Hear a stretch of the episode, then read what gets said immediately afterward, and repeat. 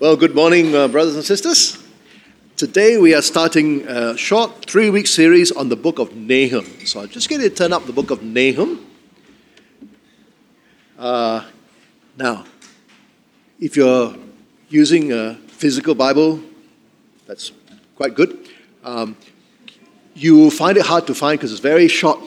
So may I recommend you go to the index and look for the front, look at the contents page, or look for Habakkuk and then go backwards a bit, okay? But if you can turn out the book of Nahum, if you're using your device, then quite easy.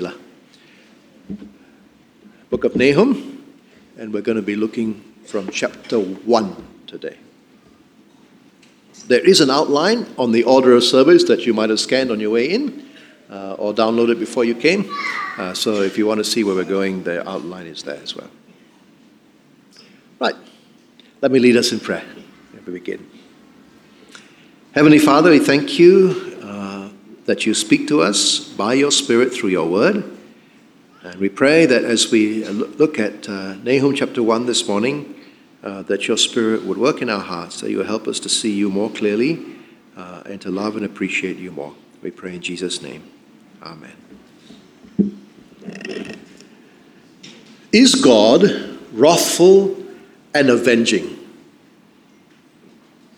Can you, or should you, talk about God in that kind of way? Does God actually get angry? And if so, does he lose his temper? Or here's another question. Is it right to take revenge? And if it isn't, then what does that mean for God's character? Is he a God of vengeance? But here's another question. Does God care when his people are harmed? One more question. When the apocalypse happens, how can I escape? Well, we will see the answers to these questions and more as we begin to look at this ancient book of Nahum. The very first verse in the book tells us that it is an oracle. Right? The word oracle means burden. It's something that's heavy in the prophet's heart or mind, and is expressed in a pronouncement. And the verse also tells us that it is a vision, a revelation seen by the prophet called Nahum, whose name means comfort. Now, at first sight, you might read this prophecy and say, it's not very comforting. It doesn't really go with his name. But I'll show you there are comfort in there for God's people. It's now written in a book or a scroll in which we are reading today. And so it is the oracle, the book of the vision of Nahum of Elkosh. Some people think Elkosh is a town in southern Judah, but actually we don't really know. But what we do know from the very start is what the book is about. It's there in the first verse. An oracle concerning Nineveh. Nineveh was the capital of Assyria at the time. And Assyria was a mighty nation with a great empire. You can see something about the extent of the empire on the next screen, next slide. We will see, wow, such a big empire. Right? It show you where Nineveh is. On the arrow it's going to come up. That's Nineveh. And all that colored thing is the empire around them. Now, let me show you Jerusalem. That's Jerusalem. Do you see that? Little dot just outside the mighty empire. Do you think they feel threatened? They do. Notice that most of the promised land has already been incorporated into the empire. The Assyrians had destroyed the northern kingdom of God's people, Israel, in 722 BC, taken the Israelites off into exile, scattered them among the nations. Then they had ravaged the southern kingdom, Judah, in 701 BC. They were very close to taking Jerusalem when God miraculously saved his people and sent their armies scuttling away. But in Nahum's time, they're still the biggest and most powerful nation, and still a terrible threat to Judah.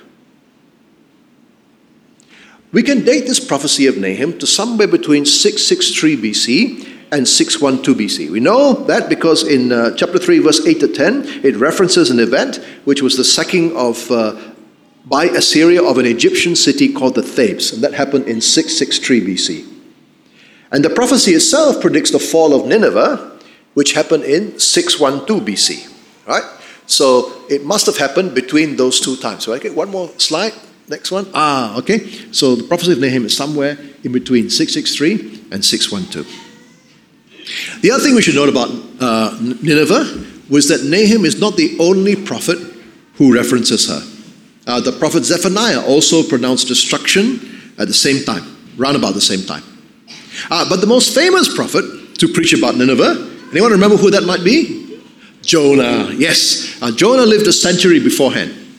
And unlike Nahum, whom we're looking at today, unlike Zephaniah, Jonah didn't just preach about Nineveh, he preached to Nineveh. God sent him to Nineveh to warn them of the destruction to come. And to his own frustration, they actually repented. And God relented from the punishment he had planned for them. He had pity on the people. Right?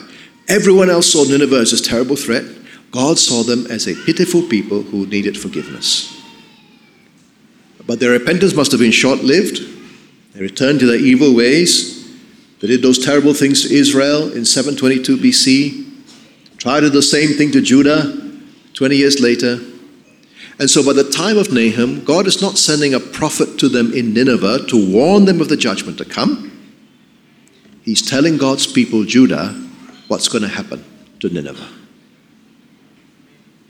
See, friends, if someone preaches the gospel to you and warns you of the judgment to come, that is a good thing. God hasn't given up on you yet. Your friend who is preaching to you is doing you a favor. God is still giving you a chance. Take it in the right way and repent.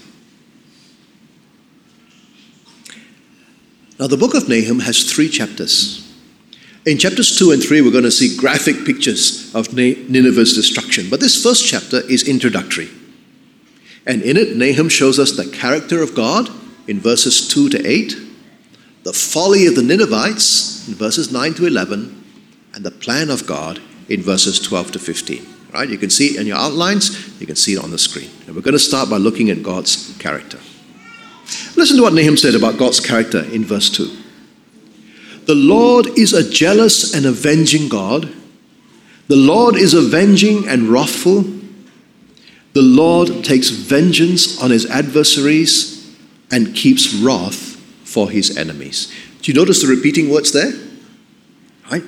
3 times in one verse we read that God is avenging. And that is expressed in wrath, mentioned twice, against his enemies. Now, I've got to say that many Christians don't want to think about God as wrathful or avenging. Right? There are many churches where the wrath of God is just not spoken about. Or if it is, it's quickly glossed over in embarrassment. Right? Perhaps it's not seen as good marketing. Or perhaps more charitably, people know it's wrong to take revenge, and so they don't want to impute something sinful or bad to God.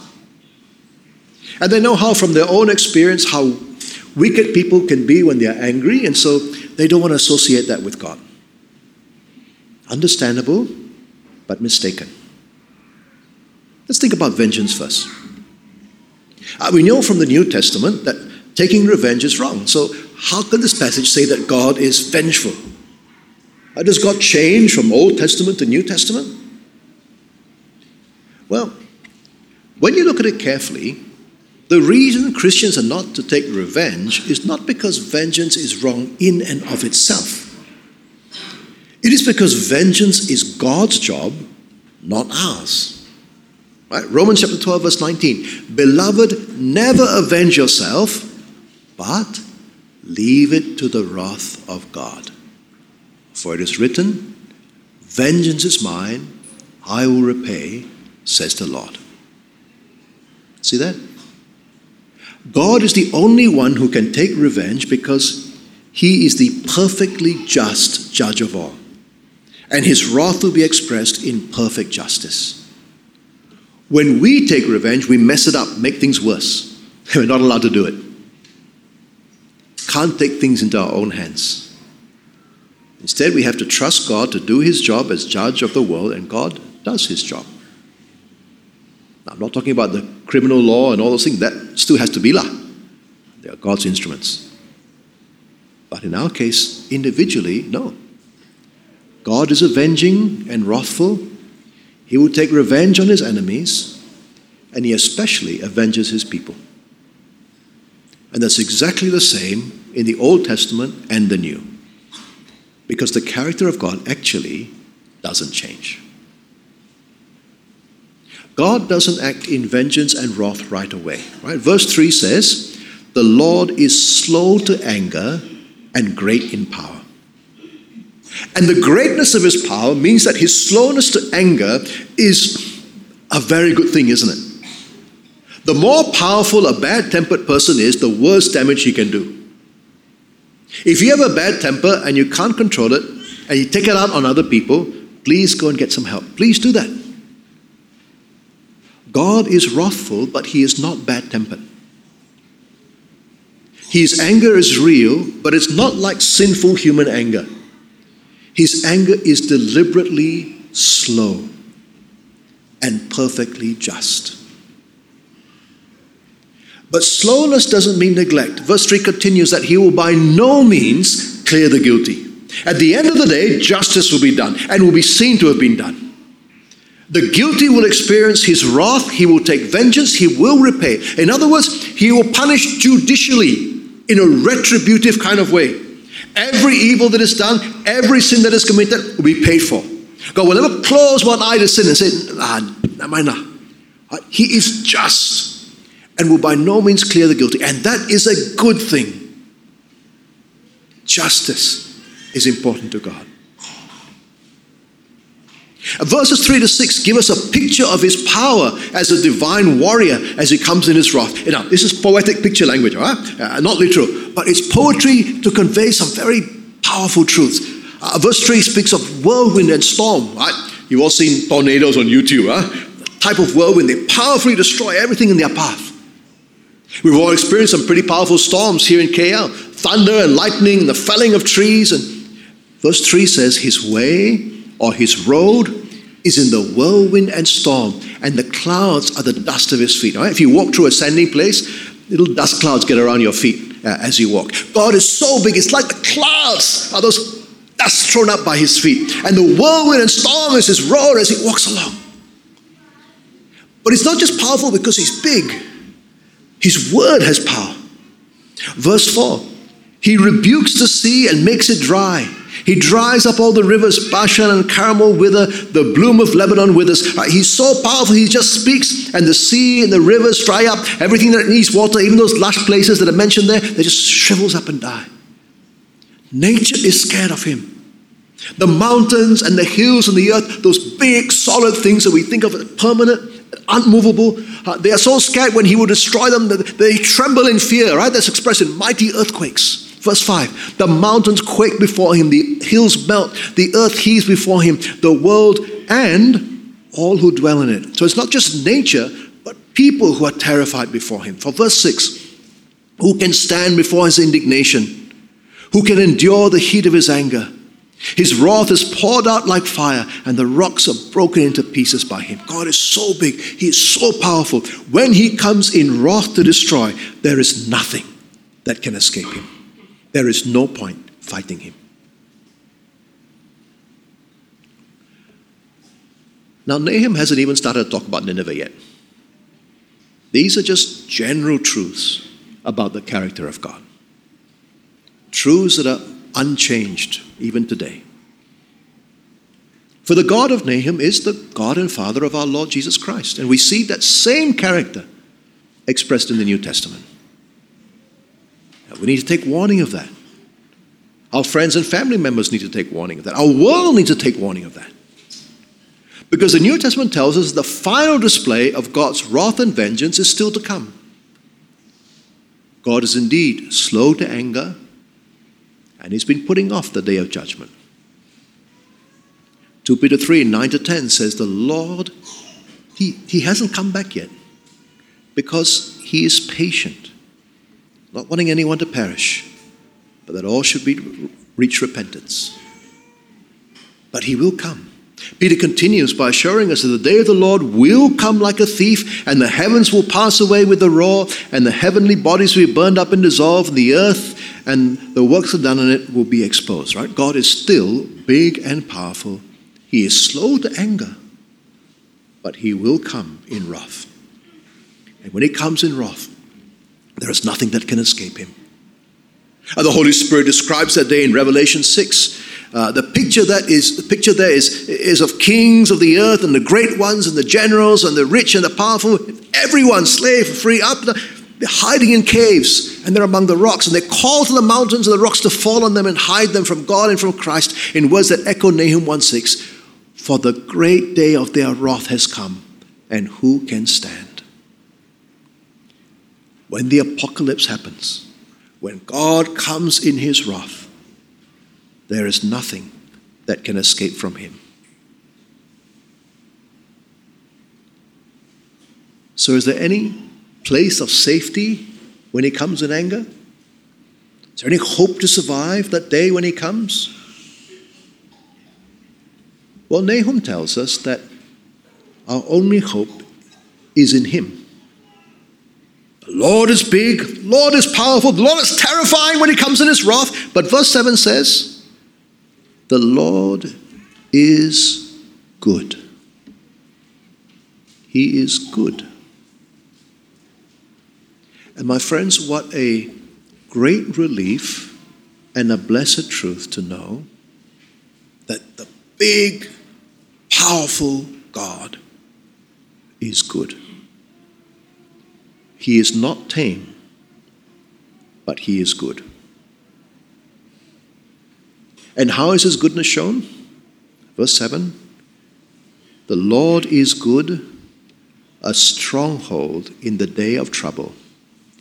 He knows those who take refuge in him. You cannot take refuge from him. There is no refuge from him. He is too powerful for that. But you can take refuge in him. And in him is the only safe place to be on the day when he comes in his wrath. What that looks like for us is very clear in the New Testament. Romans 5 verse 8 says that God showed his love for us. He showed his goodness in that while we were still sinners, Christ died for us.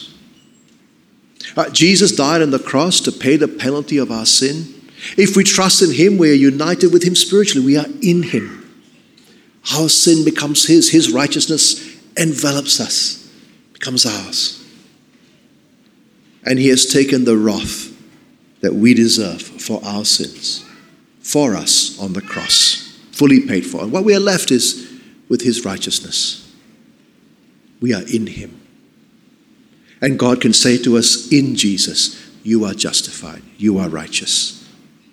And verse 9 continues, since therefore we have now been justified by his blood, by the death of Jesus for us, much more shall we be saved by him from the wrath of God.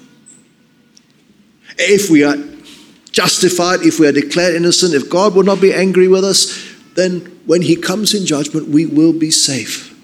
Safe in Jesus. Safe from God's wrath. It all comes from being in Christ, by trusting in him, taking our refuge in him. That's why we can echo Nahum 1:7. The Lord is good, a stronghold in the day of trouble. We don't have to worry about the day of God's wrath. We are secure. And we know that he won't forget us. He won't miss us. Verse 7 says, he knows those who take refuge in him. What a wonderful assurance, isn't it? If you're relying on Jesus, God knows you. God knows you. And he will keep you safe when the apocalypse comes. True to his name, Nahum does bring comfort, doesn't he? On the other hand, those who will not take refuge in Jesus will have to face the final judgment on their own. They're outside the place of refuge. And verse 8 applies to them. But with an overwhelming flood, he will make a complete end of his adversaries and pursue his enemies into darkness. He cannot win against the divine warrior.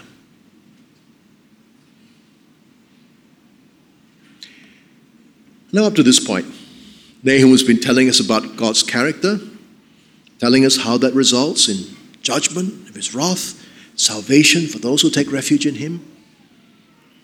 But now in verse 9, he finally applies it to Nineveh. Remember, ancient Nineveh, capital city of Assyria, a nation that did not take refuge in God. In fact, they plotted against him by plotting against his people. And we see this plotting in verse 9. We see it again in verse 11, which bookends this section, which deals with Nineveh's folly. The prophet says to Nineveh in verse 9, "Why do you plot against the Lord?" And verse 11, "From you came one who plotted against the Lord, a worthless counselor." Now it's possibly referring to Sennacherib, who was the king of Assyria, who took the fortified cities of Judah, laid siege to Jerusalem. The one I mentioned before God repelled the Assyrians to send them back. The Assyrians besieged Jerusalem once. God says they won't get a chance to do it again. Verse 9, he will make a complete end. Trouble will not rise up a second time. For they are like entangled thorns, like drunkards, verse 10, as they drink. They are consumed like stubble, fully dried. All right, when thorns are entangled, they burn more easily, isn't it? All right? Same with stubble or straw that's very dry. Nineveh will drink the cup of God's wrath like an alcoholic drinks wine. They will be fully obliterated. Now, notice, my friends, how attacking God's people was seen by God as plotting against him. Do you notice that?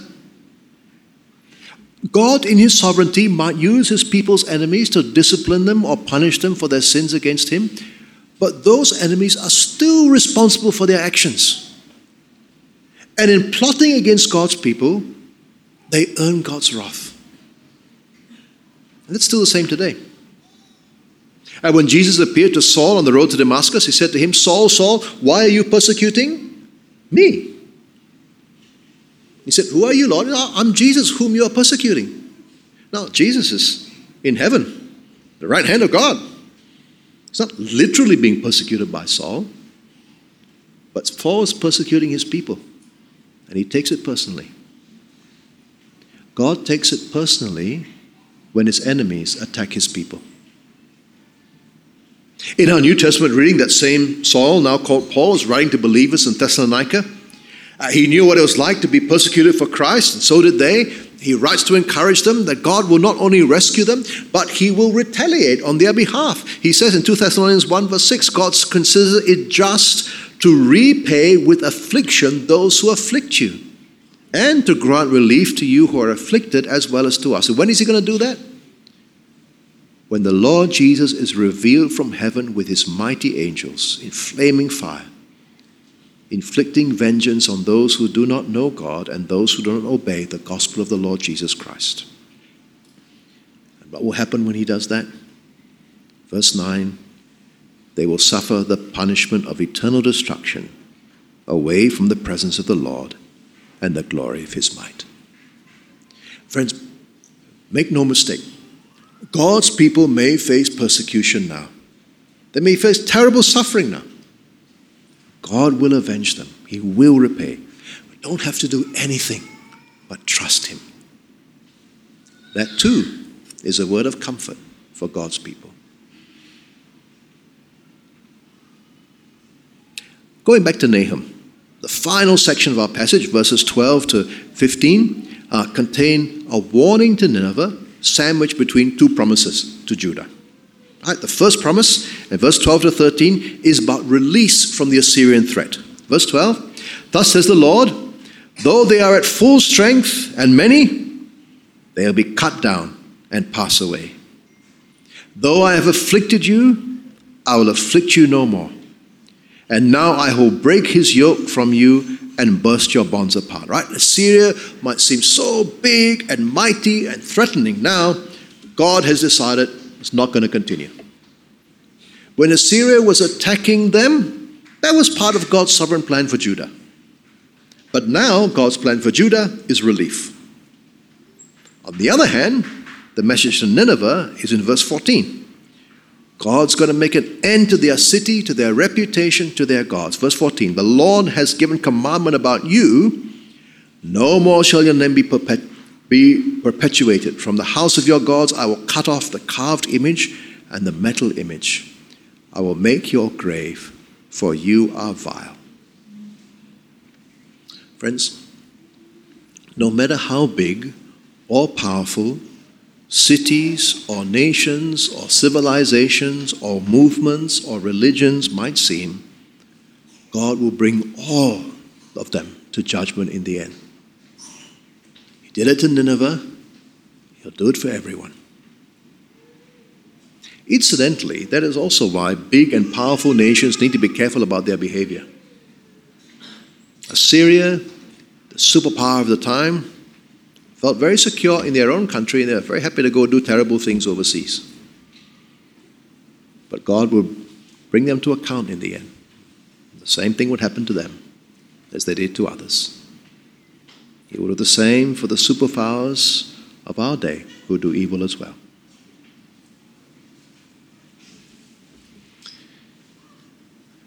The news that God will come to punish his enemies and save his people, it's good news for Judah. Verse 15, behold, upon the mountains, the feet of him who brings good news, who publishes peace. Do you notice that it echoes the words of Isaiah 40? In Isaiah 40, these words spoke about the end of the exile. The time of God is going to come to save his people, which was going to be fulfilled in the coming of Jesus. The gospel message here, that good news message, is similar, but on a smaller scale. Here it's simply that God is going to save his people from Assyria. And he'll bring peace by destroying the aggressor. Of course, that is still a foretaste of the bigger salvation to come, isn't it? It's a shadow of the time when God will save his people from sin and death and Satan. And he will bring peace by destroying them all. That bigger peace proclaimed in the bigger gospel would of course be achieved through the death and resurrection and reign and return of the Lord Jesus. In Nahum's time, the response to God's promise to Judah was that they should honor their side of the covenant. Verse 15 continues, keep your feasts, O Judah, fulfill your vows, for never again shall the worthless pass through you. He is utterly cut off. And those old covenant feasts look back in Israel's history, remembering how God saved them in the past. And as Israel did that, they should keep their vows, knowing that God would save his promises, God will keep his promises to save them again, this time from Assyria. And instead, Assyria would be destroyed and never rise again. Friends, we too look back to the past. God has come in the person of Jesus Christ to save and rule his people. As we share in the Lord's Supper in a few minutes, we're going to remember how we've been saved from sin and death and Satan through the death and resurrection of Jesus. But as we do that, we also look forward to the time when our salvation will be complete, when Christ will come again to save us from this world of sin, to rule over us forever. And on that day, Satan, the ultimate enemy of God's people, will also be utterly cut off. He'll be totally destroyed. Never again will he disturb us. Never again will he accuse us. Never again will he be able to try and turn us against God. He will never hurt us again. That is God's promise. And in light of that, let us do our part. submitting to Jesus as King, seeking to do His will, obeying His commandments. So we look forward to the day when He delivers us from all our enemies.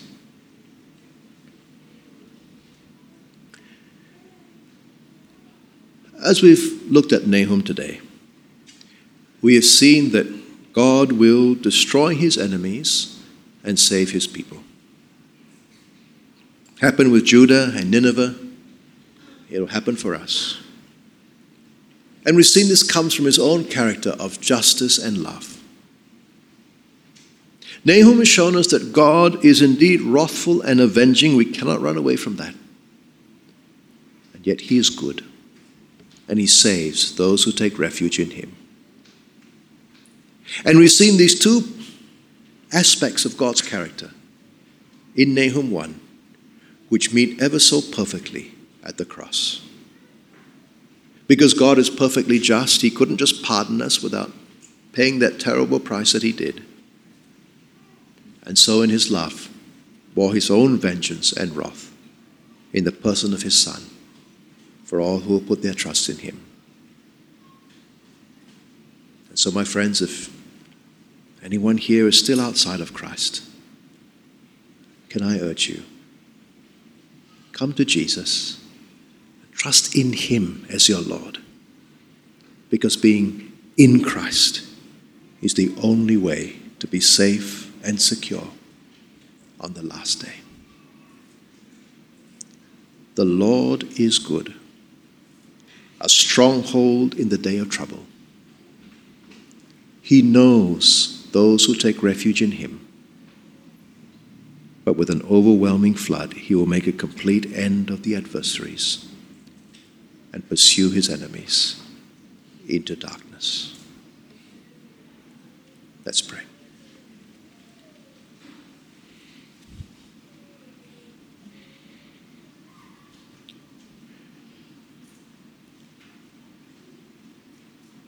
Father, You are perfectly just, avenging and wrathful, slow to anger, but will by no means clear the guilty, the all-powerful judge of the world.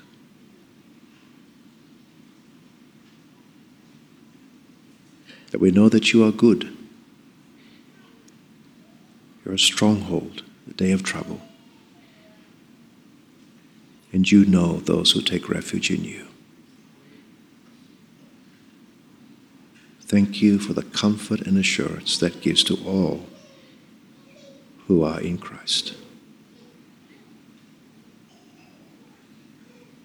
And so our prayer is that none of us here today will be destroyed in Your wrath,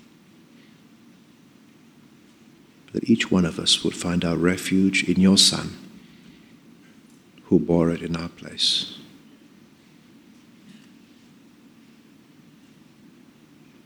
Help us, we pray, to trust in Your justice, Your wrath, Your vengeance, and never seek to take revenge ourselves. Help us to be patient in discrimination and persecution, knowing that You've got it in Your hands.